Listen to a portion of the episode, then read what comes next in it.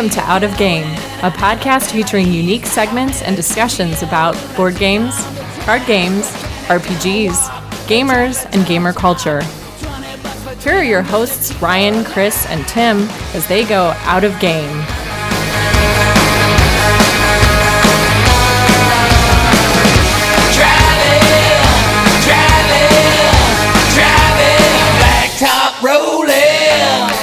Welcome to episode 35 of Out of Game. This is Ryan, This is Chris. And this is Tim. and we're a podcast about board games. I tried to say it really fast so you guys couldn't say it at the same time. Hmm. Did it work? It did. It did. Threw It me did. off. In this episode, we're going to talk about the finite ideas of board game creation. There's a, a theory out there that we're going to run out of ideas for board games, like Hollywood has for movies. Is the They comparison? definitely have. it. Well, yeah, the, the creativity there is gone. Ah, so we're going to talk about that later. But before we do that, we're going to jump into the spawn point. Spawn point.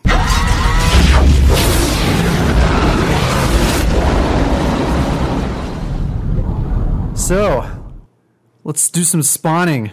Spawn. Wait a minute. Wait, what? Huh? Hello. Family show. Trout. We were talking about trout. Trout. Yes, and they're spawning. Right. Upstream. But that kind of goes into some fishing games, but we haven't talked about any fishing games yet. So let's just go to Chris. Not since last episode. oh, yeah. So I think we should talk about where we've changed our venue to. yeah, we should talk about that. We are now broadcasting from my house. Yes. yeah. We are no longer broadcasting at the Zurich facilities. Sir kicked us out. no, not really. Yeah, I just made that up. Okay. Yeah, they kicked us out. It was horrible. Yeah, I was kind of hoping there was going to be a maid or something cleaning the kitchen, making noises, so it'd be, you know, feel more normal. But Yeah, there's nothing. We're turning the like air conditioning quiet. off on a hot summer night so that we can broadcast in peace. We are, and it's it's working well. it is. We have snacks. Snacks are good. and um, a relatively moderately echo free room. Yeah, and we have like floss brushes. we have everything here. Gourmet popcorn. It's like a luxury hotel it is. with all the amenities. Compliments of Chris Holt. Yeah, and that's my spawn point for today. Two things I want to talk about. One is the Duchess. The du- oh, we're gonna table talk. You know, we're talking about my my uh, game table, the Duchess. This so is a different table talk. Yeah. So Chris actually played a game on the Duchess. What were your thoughts on the Duchess, Chris? oh, this is at, at your birthday game night. Yeah. The Duchess passes my test. Yeah. So It is a nice table. the Duchess is my beautiful gaming table from boardgametables.com and it came in. They've been very accommodating because some of the items in the Kickstarter like they had some issue like quality issues with the shipping. So they like paused, which I'm glad they did. They they paused the whole shipping thing and, and resolved the, the issues. And so it delayed everything, but then what they've been doing is allowing you to like piecemeal your stuff. So you, you're, I'm like getting it like in different, like I got the main table, and then later I got like the pads, the pad for the table and the table topper, and the cup holders came separately. So I've been getting it kind of like, like, little by piece. presents. Yeah, it's been great. So I've got almost the whole thing now. I've got the topper on there, cup holders are in. And I must say that this table has exceeded my expectations Wow. because it was probably a third of the price of most other board game tables out there, including other ones from this company, because they did a Kickstarter and they had them mass produced. Oh wow, So, yeah, very, very happy with my Blonde Duchess game table. nice. Well, you, I think uh, you ought to post a picture of that up on the old Facebook page. I think I should. I think you should. That's a good point. I will do that. The second thing I want to talk about is something called Nerd Fitness. Nerd fitness. Is this like shuffling cards? No, this is a an exercise program that I've joined. So I decided that I needed to exercise since I hadn't done so in about three years, and was looking for a way to do that. And I found I stumbled across this thing called Nerd Fitness, which was perfect for me. And I highly recommend that if you're a nerd and you want to get in shape, that you go check this out. So what they did is this guy who is also a fellow nerd, he basically gamified fitness. So he designed a website where everything you do earns you experience points. Like if you do certain exercise routines, you get experience points and you're like leveling up. You have a character that you're leveling up as you're exercising. And then, you know, he'll have like an ex- like a quest path that you go down where you do a certain exercise certain exercise routines for a certain amount of time and then when you're ready you have a boss battle so the boss battle is like this test kind of where you do as many of these different exercises as you can and um, you know the allotted time, and then you put in how much you did, and it calculates if you beat the boss. If you defeated the boss, you move up to like a little bit harder set of exercises. So I'm level nine. Wow. The- so, so this is uh this is on the honor system, obviously. It's all in the honor system. Oh, wait a minute. I, I thought it was being monitored. Well, no, there's not like someone watching you do your exercise routine. So So, you know, it might be like the Kinect thing where they're like actually you Yes. getting the camera and it's watching you do the push-ups Uh, and counting them for you. that that'd be interesting. That'd be cool. They're not at that level yet. It's on the honor system, but if you seriously if you're cheating at this, and then why are you exercising? That's kind of pointless. because you want to level up. Yeah. But you know, it's been great, and, and it's not only just uh, routines, but there's like this whole section where they like set your mindset. They, there's all this stuff you can read. It's like reading an ebook on just the mindset of, of being healthy, and then there's like a whole section on nutrition. I highly recommend it. It is a fee. It is a paid service. It's a one-time fee, so you know you have to decide if you think it's worth it for you or not. But you know, I remember the episode when when Esther, when I interviewed Esther and she was making observations about origins, about how there's a lot of people there who were unhealthy. So my point is that I decided I don't want to be one of those people and doing some exercise and I think this is a great website especially for like nerds like us or What are some of the exercises they have you do? So you can do either they're called body weight exercises or you can do like gym exercises. You choose. The first thing you do is they do this thing where they just say, "Can you do this? Can you do this? Can you do this?" and you try to do these different exercises and it kind of level sets you where you are in the in the structure. And then from there it gives you routines. Um, so you can choose if you just want to work out at home, which is totally me. Like I don't want to go to a gym. They just give you what's called body weight exercises that you do at home. So you know, like different like body weight squat, squats, push ups. I did get a pull up bar, so you do like pull Oh, that's why you had the pull up bar in your game room. Yeah. So I got a pull up bar. You know, there's like like little things like that's probably the most expensive thing I had to buy. Like you don't have to actually buy anything. If, if there's a, something that requires equipment and you don't want to buy the equipment, they give you an alternate exercise that you can do that doesn't require equipment. Or if you want to go to the gym, they have a whole you know routine routine path just for going to the gym. So, anyways, I think uh, if you're into things like games where you do quests and levels and you want to get in shape, it, I think it's a really good way to, to do it. And it's been effective. I've lost eight pounds so far. It's almost a pound a level. Yeah, exactly. Wow, So- that's Pretty impressive. Congrats. So my goal is to to lose about 12 more. Nice. Wow. So it'll be 20 is the total that poundage that I was That's trying really fast math. Thanks. You did eight and then and then you added twelve to it and got twenty. Yeah. That's pretty good. Amazing, right? Yeah. Well, I you- think I think starting out too, the the body weight resistance is, is more than enough for most people. Oh yeah.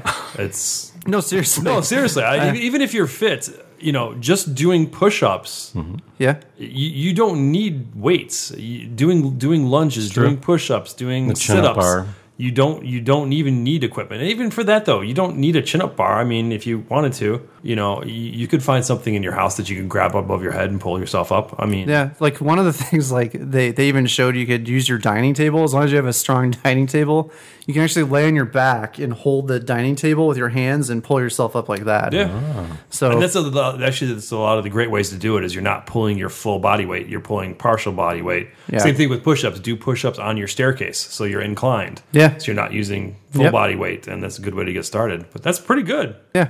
So nerdfitness.com if anyone's interested. Hmm. You know, I thought I'd get some get we want a healthy listening audience. Yeah. So, so could, I like could we get a spoiler out there? What was the boss at level nine? Uh, he was Berserxes the Squat King. Nice. I took him down. nice. Did you fail any of your missions? No, I've been I've been good so far. Good job. Yeah, and there's a lot of quests too. Like you can do nutrition quests or mindset quests, or there's all kinds of stuff that you can do. So That's awesome. That's that's a that's, a- pretty clever. That's a great idea. Yeah. I, th- I think yeah, you work that in with the Kinect system, so it's Or your phone somehow? yeah. or the Fitbit maybe something like that. It's time to move on to a special segment here at the Out of Game podcast. yeah. Here we go. The strangest 15 minutes of your evening is about to start with the board game food truck. Board game food truck. Do you understand the words that are coming out of my mouth? Order up. Help us on. Help us on. Help us on. All right, Chris. What games have you chosen for the menu this evening? We are going to serve up three games All right. today, as usual. The first game we're serving up is called Sushi Go. Oh, Sushi. Well, how appropriate. yeah. Should be an easy one. Sushi Go is like sushi. Okay, so let's say that you're coming out of history class. Think back in like high school, and you go to biology. You know that smell of a biology lab? Oh yeah, like the formaldehyde. And, Yeah, just like the raw, like the you got the the frog dissections or however you say that, the worms and Fetal pigs. yeah, Yeah. that's kind of like that is sushi when you think about it. Okay. It's it's does not smell pleasant. It's like that smell when you walk into a sushi restaurant. You know what's interesting about this? I need to segue for a second. The last time we were playing this game, it was at the last game night, and everybody at the table except for me and I think Tim love sushi. yeah, I hate sushi. but you were not being vocal. Nah, I, I, I was way outnumbered. Everybody just loves it. Sushi is one of those things. It's like it's sort of like hearing a Justin Bieber song on the radio. It's really popular, and you don't understand. You don't, you don't understand why. Why are people listening to the song? I don't understand this little pipey voice coming in my speakers. It's so popular. This guy's selling out concerts. I don't get it. Watching people eat food that hasn't been cooked it's a li- it's a lot like this game. I don't understand why people like this game.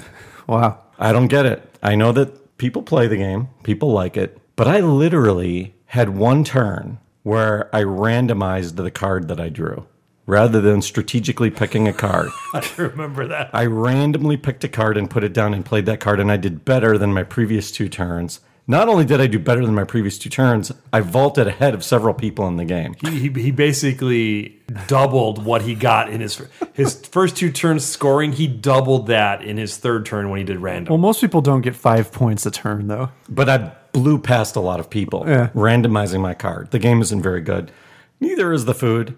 Now I know there's a lot of people that like it. But let me tell you the story about a famous Japanese chef. All right. His name was Lee something. Oh no, it was Lee King's Natch. Sounds like a Japanese name. He worked for one of those Benihana places. He- Okay. he- Japanese guy. He fell in the shower and hit his head one day when he got to work. He didn't want to miss work. So by the time he got there, he was uh, he was so flustered that he forgot to turn on that stove that he worked on. Okay. And the grill, you know, I don't even know what those are called. Hibachi. So as they supplied him with this food, they got a bunch of fish. They just like took these fish out of the ocean and gave it to him, and he put them on there, cut them up, and served them on a cold grill. And he was so injured from his head, he thought that they were cooking, but they weren't. And these weird people that ate it said, Ooh, uncooked fish. This is really good. Sushi was born. People started to eat them. It smelled like a biology lab, pandemonium, dogs and cats living together. It's insane. People are eating this food. I don't get it. I don't understand why they play this game. I don't understand it. This game is not good. I randomized my turn and still. Okay. Anyway, Sushi Go. Tastes like sushi. Wow. Wow. That, and that is our review of Sushi Go. Great game, by the way. Everyone should go buy it. Next. game. Sushi's amazing, by the way. Sushi sucks.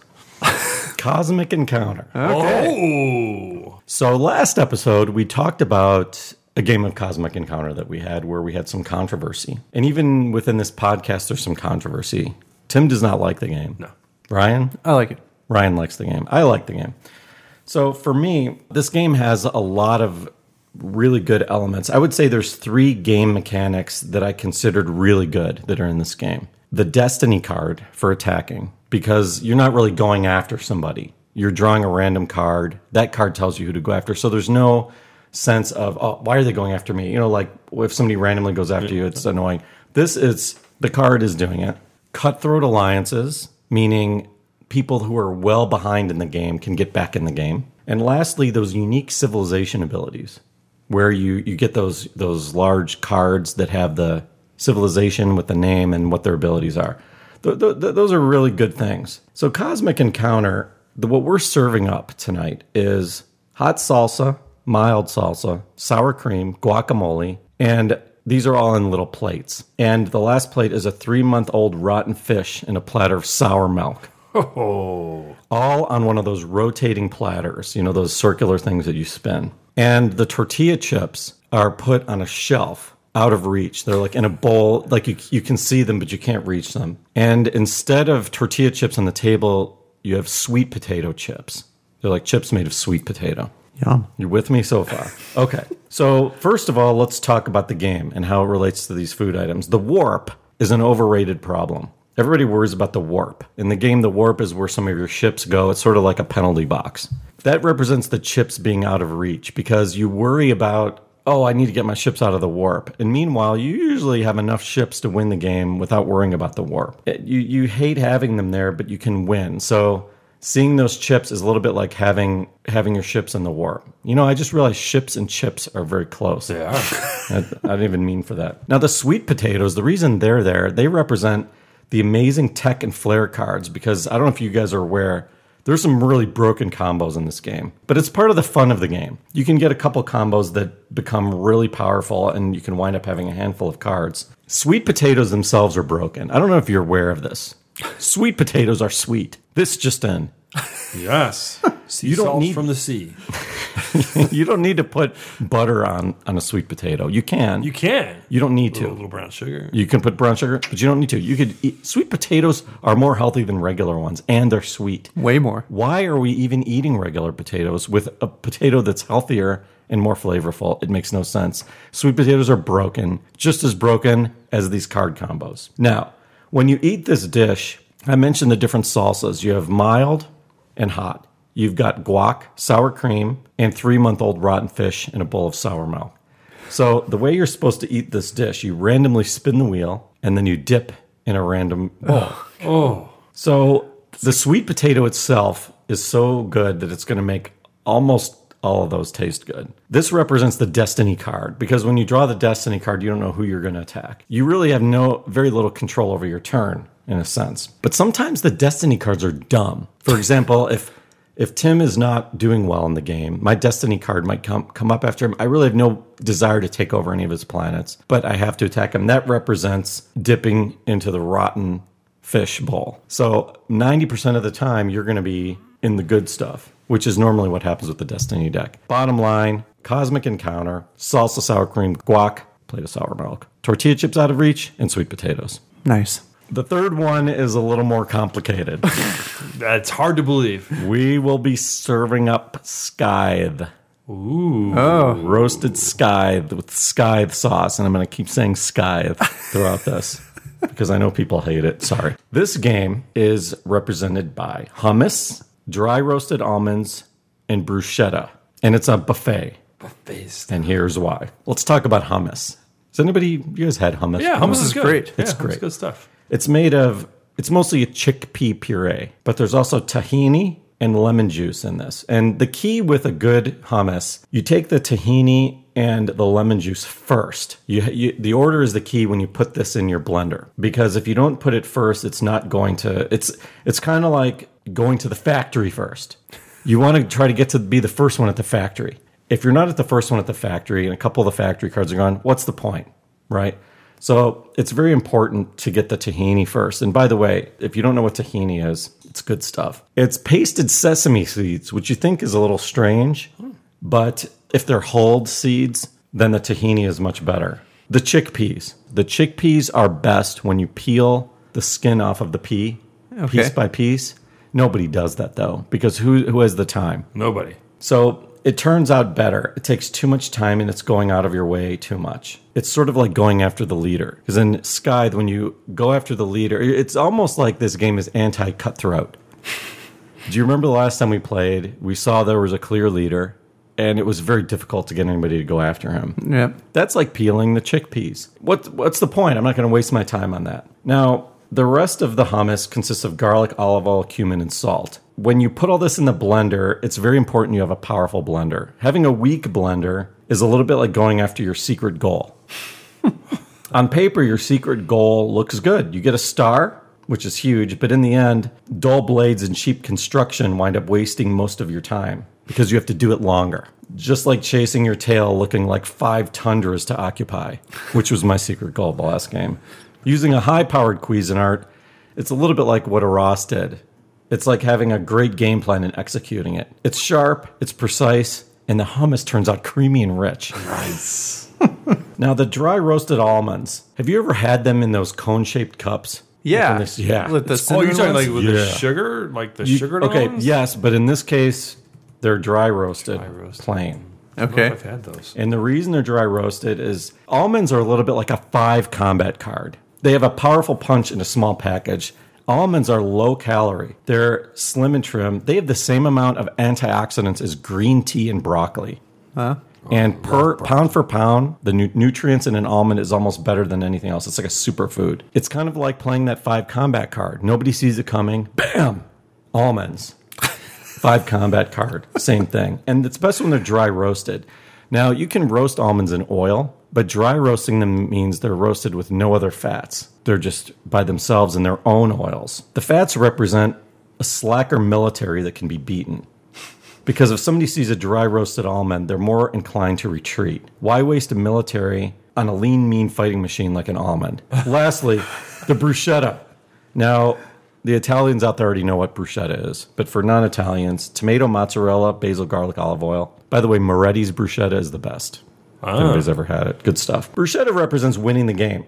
By itself, a tomato and mozzarella and the rest of those things are not that special. But when you put them together, like getting a star for enlisting, whoop de doo, who cares? but when they all come together, the tomato, mozzarella, and Italian bread, a little olive oil and garlic and basil, oh yeah, the stars have aligned and the game is over. Note, just because you eat bruschetta doesn't mean you win. You ended the game It's true. but you didn't win. It's why it's a buffet, because you need to keep going back and ordering more food before the timer runs out. And since you never know when or if it's going to happen, you have to eat fast and play hard and enjoy what promises can be a delicious meal that's never the same twice. So we're talking about hummus, dry roasted almonds, bruschetta, and it's a buffet for Scythe. Now, even though I'm done with this, I must point out notice that there is no theme to those three foods. Bruschetta and hummus don't go well together, and neither do almonds. That represents that Skythe's theme isn't really that good. Had to throw that in there. These are just three foods that have nothing to do with each other. Kind of like World War II and farming. Now, la- the last thing I'm going to point out is I picked I picked these these three foods and a buffet for another reason that ties it together even more. Did you know that hummus isn't pronounced hummus? Oh boy. It's pronounced hummus. And we can all look this up later. It'll all be confirmed. Trust me. It's hummus. We've all been pronouncing it wrong. uh oh. Uh oh. God forbid we pronounce something wrong. Did you know almonds aren't pronounced almond? They're pronounced almond. A H M O N D. Oh. We've been pronouncing them wrong. Almond. Almond. Like you're from Brooklyn. I take some almonds. Yeah, you got almond here. Some almonds and hummus. And bruschetta is really bruschetta. Everybody calls it bruschetta, though. It's a bruschetta. We've been pronouncing it wrong. Wow. Lastly, buffet. Mm-mm. It's a buffet. what? Now you're just making stuff up. You'd think so, wouldn't you? But what's going to happen, we're going to all look these words up and say, we've been pronouncing all this wrong. Are we going to fix it or are we going to keep saying buffet and almond? I think we're going to keep saying buffet, almond, hummus, bruschetta, and scythe. I'm not even going to look it up. All I know is next time I play a five combat card, I'm going to go, bam, almonds. AH. if you say it almond, then you can say scythe. It's going to happen. Oh my god. Well, Chris, that was as weird as ever. That was yeah. Where was the fish course? I was expecting a fish course in the third one. Couldn't it's not fit it. fish, it's fish. Fish. We've been saying it Yes, we have been. You guys think I'm joking about that?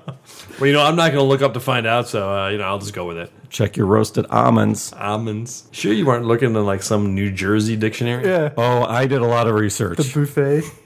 The buffet. buffet. That's French. Highly recommended that if we're going to pronounce pronounce things right, we pronounce everything. I think you should stick with pronounce. We should pronounce it. I it. should pronounce it. Pronunciation. Pronounce. That's how it's pronounced. It's pronunciation. Pronounce. Yeah, that's true. Well, speaking of French, it's time for a new segment that we're calling Random Rant. I got a lot of problem with these games. Games, games, games, games, games, games, games, games. I don't even know. I don't even know what's going to happen right now. But Tim has something to say. He is a, some, he is a beef. He, he has something to share with us. So Tim, uh, what's what's going on? All right, well, we're going to talk about one of Tom Vasel's favorite games, Oh, okay. Phase 10, which we all know he hates. Right. So I had the unfortunate opportunity to play this game again. I tried not to. I tried to opt out. I was up in Wisconsin with our family over the 4th of July weekend, and they wanted to do Phase 10. I was like, I'm out. I'm not playing.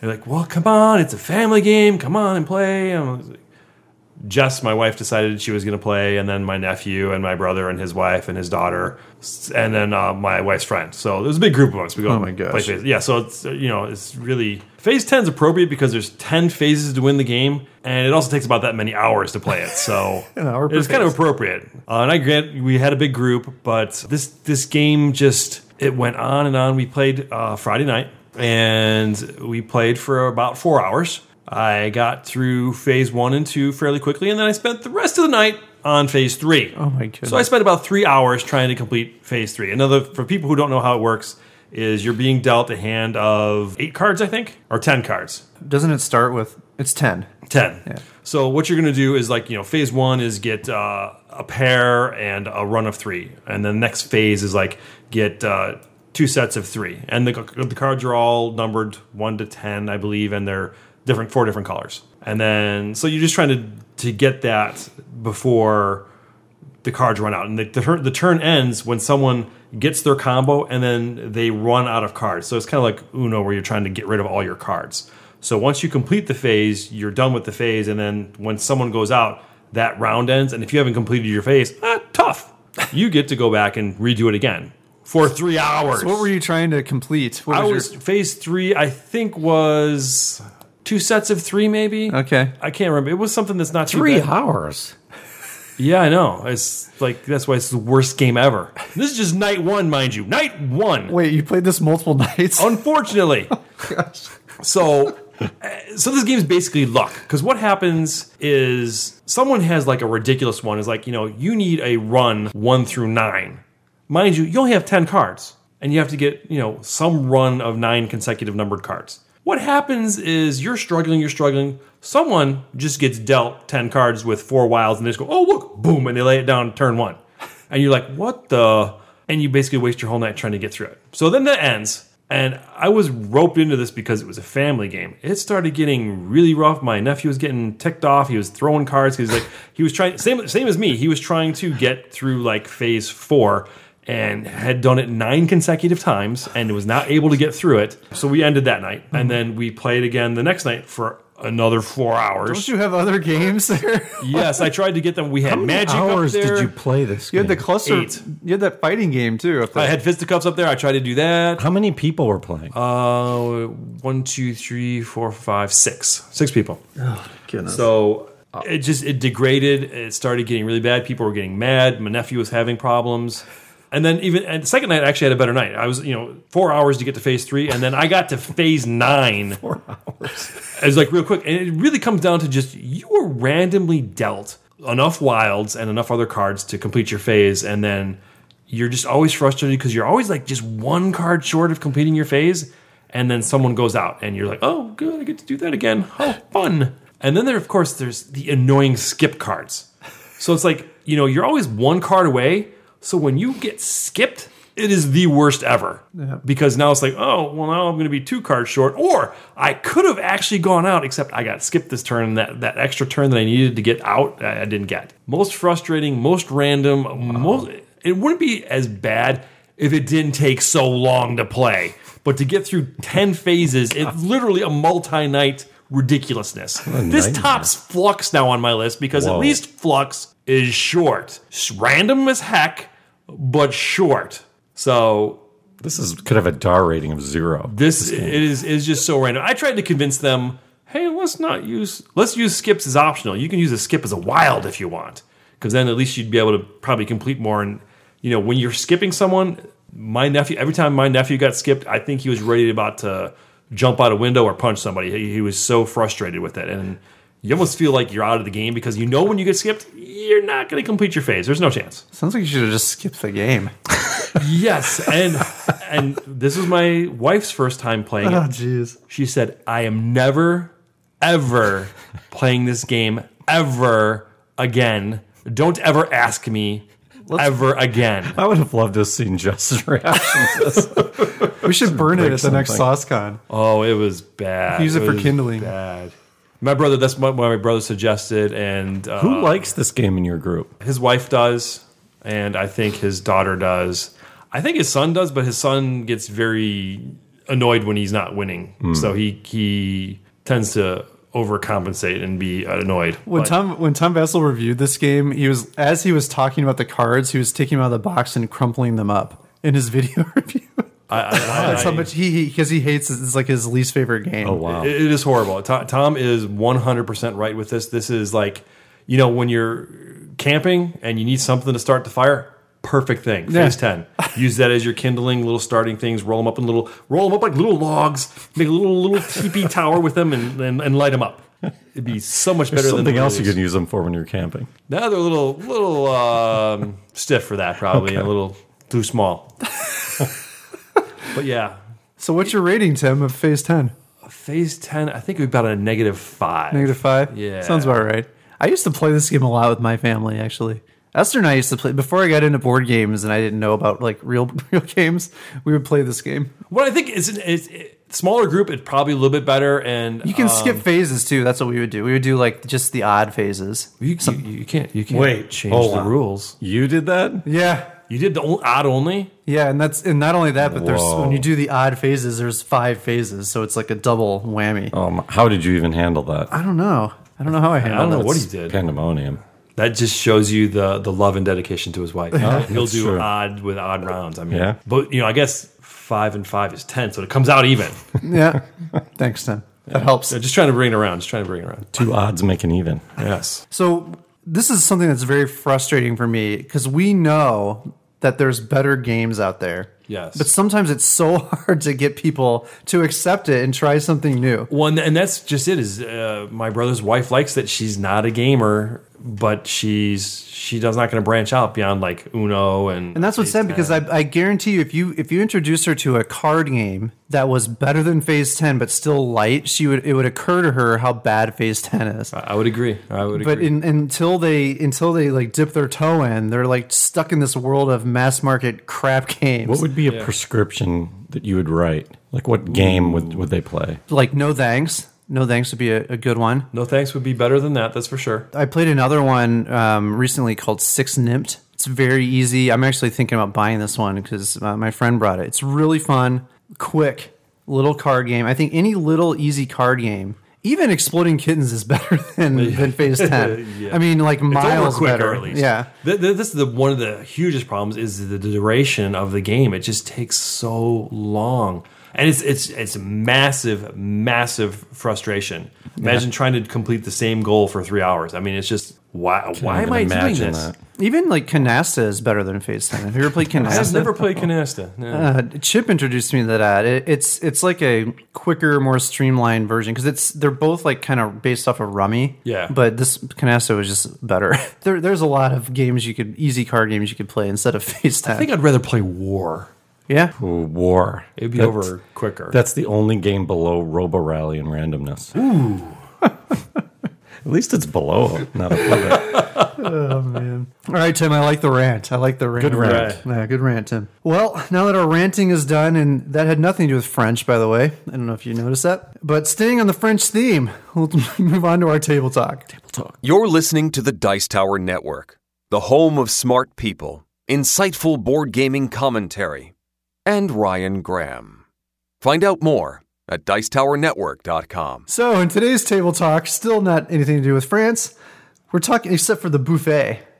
Buffet is French. One should this be finite? the finite ideas of board game creation. I can't do a French accent. So, we're going to talk about the finite ideas of board game creation. So, I'm going to read a, this is actually a topic suggestion from Storm Peak 13.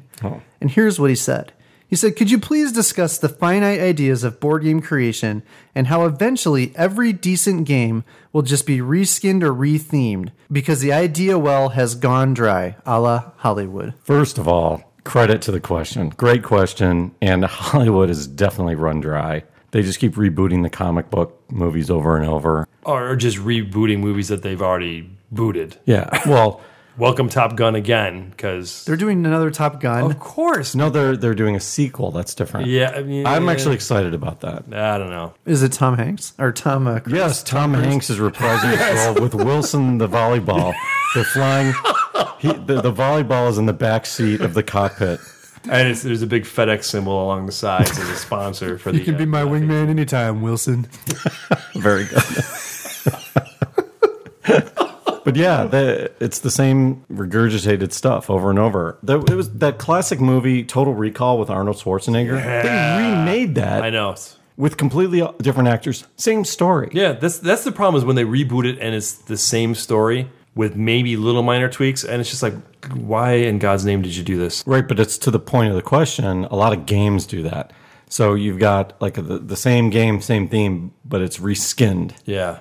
And I think there is a lack of creativity. So I, I wanted to start with maybe asking the question: Do we agree with his assessment that the That's a good we'll question. eventually run out of ideas? No, I, I don't agree with that. I think I think the problem is, and I I can. So I'm working on a game as well, and I can say that ideas are hard. Like coming up with the next big thing is not easy to do. It's not like you can just decide that you're going to do it and come up with a good idea. It's not the well isn't running dry because people aren't trying. Right. They are trying. It's just not easy. And we do have a little bit of evolution with some games. But part of the problem is that people are buying dumb games. I mean, you guys just, Tim's rant is one of them. I'm sure people are buying. Oh yeah, Games this, is people a, buy. hot- this is a It's- it's- best-selling game. I didn't So- know that. So yeah. When money is sunk into games that aren't good, then the creators are going to gravitate toward making new versions of games like that rather than coming up with the next big thing. And the other problem is very creative people, the people that are the ingenious uh, visionaries, they usually are good for only one idea because they're it's like they're made to come up with that. It's kind of like Richard Garfield made magic, but then he made Robo Rally. So he really had the one good idea. But then he made King of Tokyo. But then he made King of New York. See, it's like uh, if you look at like Camelot, Shadows over Camelot evolves into what? Battlestar Galactica evolves into Dead of Winter. Dead of Winter. Winter, yeah. So it's sort of reskinned, but they get better a little bit. So there is a little bit of an, an evolution and improvement, and that's why to to Ryan's question about is do we agree with the premise? The next big thing is still waiting, but. I do think there's at least improvements happening. And there's sometimes new mechanics are introduced that are a little bit better. Yeah. You know, like there were a lot of things we really liked about Battlestar before we realized that there were the, some of the flaws with it. And then same with Dead of Winter, there were a couple new, there were brand new mechanics like the Crossroads card that really secret goal. Those things were not there before. So I think there are some new things being done. So I had a kind of a follow-up question, which is: Is it a disservice to gamers to create games with similar themes and mechanics? No, because you don't have to buy them. Right. Well, some, sometimes the theme is what attracts people to the game too, right? So if this game's done in uh, you know the pop culture world or something like that, and you're just not into that, you're not gonna you're like, eh, whatever. But then they reskin it, and now it's uh, Egyptian based, and you're like, hey, I like this. This is really good. That can attract you to it. So maybe it is the same game, but it's just reskinned. You're not gonna buy them both, Yeah. because you're gonna buy the one that you're attracted to based on the theme. But I don't I don't know that people are purposely trying to remanufacture the same game. They're trying to tweak it and make it better. And I think it's going to be more on the people side to to weed out those ones that are inferior because they are just trying to reskin. Tom Vasel um, likes to complain about there's so many games about trading in the Mediterranean, like trading goods in the Mediterranean, the area of the Mediterranean. Popular area. And a lot of there are a lot of Euro games that kind of have that theme. It's kind of weird that Europe's right next to the Mediterranean too. I actually do feel that listen just listen to me now. Those of you out there right now that are you're designing what you think might be the next big game, but you're it's about trading in the Mediterranean. Maybe consider another theme. I think it is a disservice if someone if they keep spitting out the games that have the same type of mechanics and theme, especially if it's a theme like that. Like why would you not at least change the area where Well, you're is, it- trading? Is it more interesting to trade in the Indian Ocean? Yes. Why? I don't know. I think it is. You could theme it with an Indian theme. How theme. many games are there that do that? Like, uh, what am I missing? a lot there's a lot a lot of the older um, you're actually getting into the hobby at the right time a lot of the older euro games are uh, that was the theme was just trading goods in the mediterranean now i think a lot of designers are they realize that people want better themes and once you have a better one it's hard to go back to these old dry themes like scythe scythe even though you don't like the theme of scythe i'm sure you'd rather have that theme than like trading goods in the Mediterranean. Now, if ten other people made games about post World War One uh, steampunk, wouldn't you be annoyed? Yes. And and that's that's the point. So, would you do you think that would be a disservice to gamers? Yeah, but I don't think that's it would be. happening though. it is happening with some themes. you said that it was in the past. well, no. It. I think the point is his question is: Is it? I'm asking if it's a disservice to do that. Just yes or no. I'm saying that it is A disservice to do what exactly? to to keep creating games with the same theme. it's also a disservice to keep creating games that are all orange. Yeah. But it, it's not happening. It is. Like for example, there's like a million zombie games now. There's a million Cthulhu games. Now, you know, there's like those are two big themes that have been probably overused. And this this keeps happening. Like a theme will come up that's interesting and then every company will make a game with that theme. Yeah, that's, Instead of- annoying. Instead of just coming up with their, with a new theme or something more interesting. So I like I think it's better to create games that have unique themes, and I think the the, the listener would agree with me. They're in, they're kind of seeing that the companies are just regurgitating the same stuff over and over because they've run out of ideas. Yeah, I guess I haven't seen. I mean, uh, we we've been playing about at least one brand new game every game night, and I don't think I've seen a repeated theme. Well, that's because I I try not to buy games that have the same theme. There's your answer. All you have to do is not buy them. yeah, Yeah, but he's also talking about the the the number of finite ideas Yeah. and game mechanics in a game, and if you've got the same game mechanics in a game versus another game, there's there's really no point in owning both, right? I mean, it's the same mechanics, but I mean, obviously, some games, I mean, worker placement, I mean, that still could be an extremely different game that uses worker placement. So, and obviously, coming up with those ideas, those are the ones that are more difficult. Is coming up with those new game mechanics that will change the industry to make that game stand out on its own and be unique. But to his point, once you've come up with that idea, how many people are going to jump on that and start creating mechanics very similar to try to mimic what you're doing? yeah, and I think they will. And I definitely will. And I'm actually okay with it with the mechanics because, like for example, like Lords of Waterdeep and Caylus. If you look at those two games, they're both v- the the mechanics are very similar. You're building buildings that you own that other people can use. You get something when they use your buildings, and it's worker placement. So it a lot of people compare these two games, or they'll they'll say that Lords of Waterdeep you know replaced Caylus. But I actually like having them both. I think they're they still have different experiences, even though the mechanics are a little bit the same. They have way different themes, and I get a different feeling when I play them both. What's going to happen is these companies, as long as people are buying it, they're going to keep making it. But the market will get saturated, and eventually people will stop buying it. Which was, I think, Chris's point: is you don't have to buy it. Eventually, the zombie thing is going to get old, and people aren't going to buy the zombie games anymore. Or Cthulhu will get old. Like Sherlock Holmes is another theme that's being used a lot because it's public domain. It's public domain, so anyone can use that theme. And that's actually the same thing with Cthulhu. It became public domain. That's why all these companies started using it. But once the market's saturated, I think people will stop buying it. Um, but for some reason, I don't have as big of an issue with mechanics as I do with theme. I like I like having multiple games in my collection that have similar mechanics because they're not identical. There's something a little bit different about them. Well, a lot of times they build on the shoulders of a previous game, but they add something to it. Yeah. Because I, I don't think Lords of Water. I think Lords of Waterdeep and Caylus can live in the same universe. I think I'm fine with both games. Yeah, I agree.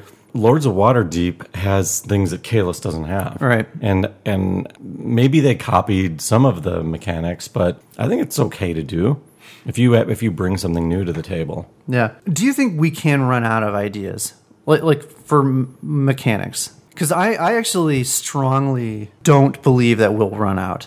I think that there's people out there right now that are creating games that have that have unique and interesting mechanics that we haven't discovered yet. Yeah. Because almost every gamer probably has three or four game ideas in their head. Yeah. I've got a list of 40 at least that I've made over time. I know Chris is actually designing a game. Tim, I'm assuming at some point you thought of an idea for a, gre- a game that you could create. Yeah, yeah.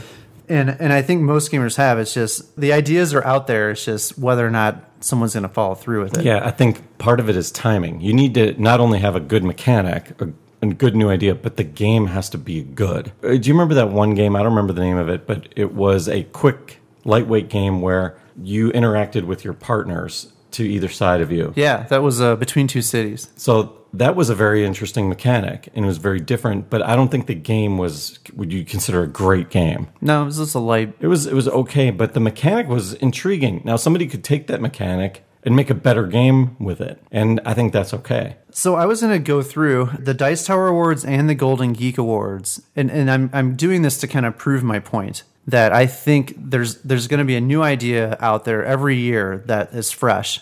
I, I truly believe this. The Golden Geek and the Dice Tower every year have an award for most innovative game. So I, I'm going to list some of these going back to the beginning of these awards and just quickly say what the mechanism was that was new. And then when I went through this exercise today, pre- prepping for this, it, it made me realize like how many new games got generated that I enjoy because of the ideas that were created with these games. So going back to like 2008, a game called Space Alert. Now I've not actually played this game, but Space Alert is a real-time game. So think of any real-time game where you're on a timer trying to do something. I believe Space Alert was the first game that really became mainstream that did that. Because of that, it, it kind of created this genre of games of real-time games. In 2010, a game came out called Catacombs. Catacombs is a dungeon crawl game where you're flicking. You're actually flicking pieces to go through the dungeon. And since then, I don't know how many flicking games have come out and I don't know if that was the first one or not, but that was a really unique idea. And now we've got Flick 'em Up and we've got a lot of other flicking games. And I love flicking games. Uh, but you know, this Catacombs was a really unique combination of flicking and a dungeon crawl. In 2011, Risk Legacy came out, creating the legacy idea, which I know Chris hates. I don't hate the legacy idea. Okay, but but Risk Legacy came out. This was a brand new idea. It was actually produced by Hasbro of all companies. I mean, they don't produce any good games really. Um, but this game came out, and now like Legacy, I wouldn't say has become a huge thing, but the game, the Legacy games that are out are really popular. Even though there's only like a handful of them, Pandemic Legacy jumped to the number one spot on Board Game Geek. Oh my god. Space Cadets came out in 2012.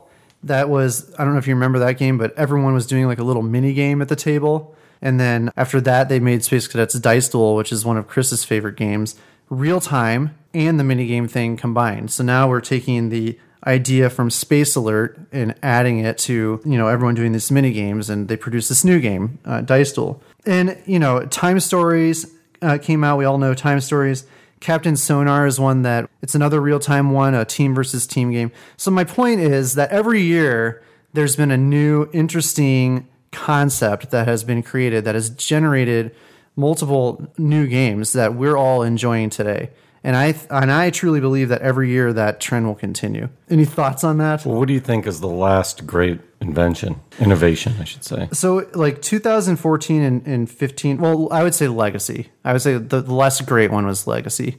Even over time stories? Yeah, because I think Time Stories was good because it was like a narrative, like there was a narrative involved in the, the, the looping through time. But I think Legacy was more more groundbreaking than the Time Stories. And you know, there's two new Legacy games coming out this year that are probably both going to be huge hits: uh, Charterstone and uh, Pandemic Legacy Season Two. Oh, brother. There might be a day where that Pan- Pandemic Legacy holds the number one and two spot on Board Game Geek. and then jigsaw puzzles will be number three.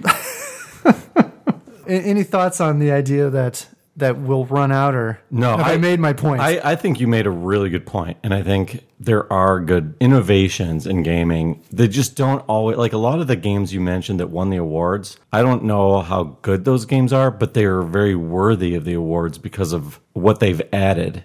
And Right. other people have been able to build off of, which is the key. It's sort of like what was that dumb game, uh, Nitwit? yeah, a horrible game, but they had a great mechanic in that game.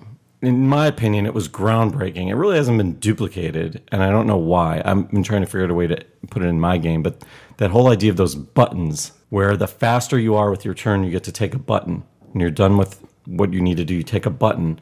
There's no timer. You don't even need to go fast. You be- you get rewarded for going fast. That's a great idea for a mechanic. So you don't have like some sand timer or something in there. It's it's all self perpetuating. Yeah. So as long as things like that continue to come out, other people will latch on to those ideas and make them even better. like something new that's like starting to happen and I and I don't necessarily want board games to all go this direction but like the integration with technology like there's a new game that um, I was just watching a review of called Mask of Anubis where they give you a one of those cardboard things to put your phone in so it's like virtual reality and you you look in this thing and you describe where you are in this room. And while you're describing it everyone else at the table has these tiles and they're reconstructing what you're describing. So they reconstruct what everything that you described using these tiles. And then you pass it to the next person and they describe where they are. And what you're trying to do is completely reconstruct the whole floor based on four four different perspectives that people have looking in these virtual reality goggles. And then if you successfully reconstruct the floor, then you there's like this dog you're trying to get him on this path to get out of the floor. Like to get out to get like a prize or something, but you have to have worked together doing this, and I, I think that's a it's such an interesting idea to, to use virtual reality goggles and combine it with like a board game. I just think the the people have great ideas and like that just that simple concept could be used to make a number of, of different games I think adding technology as a supplement to a game is that could be the next big thing. Yeah. When it's done right. You know, you don't want people looking at their phones instead of playing the game. Right. But if it's just supplementing in some way, yeah One that's just is I think it's easy to think that it's going to get stale and not continue because it's those ideas that you just don't know about. It's all those why didn't I think of that moments with you know everyday things, and it's going to be the same thing with the game mechanics. Someone's going to come up with something. Everyone in the industry is going to be like, "Oh my god, why didn't we think of this sooner?" Mm-hmm. And it's going to be that you know aha moment, and then yeah, it will spring forth a bunch of other games as well. So I don't see it getting as stale as Hollywood for sure. But No. you know, th- there's always going to be the spin-offs. You know, you're going to get this new theme, and everyone's going to jump on board. Someone's going to come out with a you know a, a cowboy theme or something, and everyone's going to just all of a sudden you have 20 cowboy games. So that's that's going to happen. That's kind of hard to prevent. But hopefully they're all varied enough that they're all interesting at some level, or they've got different mechanics and just the themes the same. But those those will get weeded out just based on interest. I mean, if you don't care about that theme, there's 20 games you don't have to think about. And here's the great difference, and maybe we should end on this between Hollywood and board games. Hollywood, you watch a movie and you might want to watch it maybe one or two more times, but then you're kind of done with it. With board games, you can play it like 20 to 30 times before you get tired of it. Yes, and plus uh, with board games, you aren't necessarily answering to a committee to have the least common denominator produced. Let's just play it safe and make X amount of money, come in over bu- under budget, and with board games, let's aim high, try to come out with something really innovative and that people like to play, and it's okay to be risky and and try new things. Well, and e- and each game's different, right? You watch a movie, it's the same every time you watch it. You play a game, depending on who you're playing with and all the stuff, it's always going to be different. Yeah. Well, Storm Peak 13, I hope we answered your question slash topic idea. Good question. And I would just encourage you not to lose hope that great games will continue to be produced for as long as we're there to play them. And talk about them Yeah. Box it, they will come. and compare them to food. Well, that wraps up episode 35 of Out of Game. Where can they find our website? Outofgamepodcast.com. You can find us at BGG Guild 1990. Hopefully, you've noticed that we've had more discussion out there. Just Yes. Gonna, just going to call that one. While you're out on our guild, join our Slack group. There should be a link to do that. You can find us on Twitter, Facebook, or Stitcher at. OG Podcast. You can send us an email at. Outofgamepodcast at gmail.com. You can leave us a voicemail on the profit line at 40 OOG OOG 80. For great games and amazing prices, shop at coolstuffinc.com. And for more great podcasts of the Dice Tower Network, go to dicetowernetwork.com. Good night. Good night. Drive it,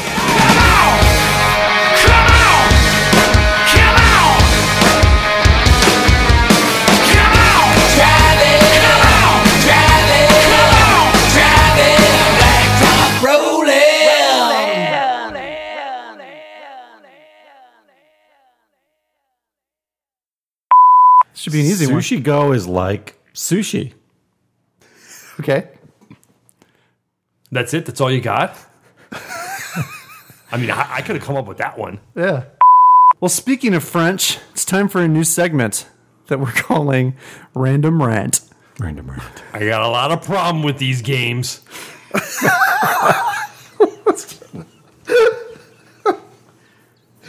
Okay. So, uh, The bats are out tonight. Two odds make an even. Yes. um, I need to go blow my nose. I'll be right back. That's awesome. Time out. it's a more I interesting think game. I've only played one game. Is Puerto Rico in the Mediterranean? no, it's in Puerto Rico. yeah. Isn't that the Mediterranean? Why is that funny? okay, I don't know geography. Yes. So, but uh, to, to answer your question, I would I would play a game that was in the Mediterranean oh, if the game was good. You realize Puerto Rico is like a U.S. province, right?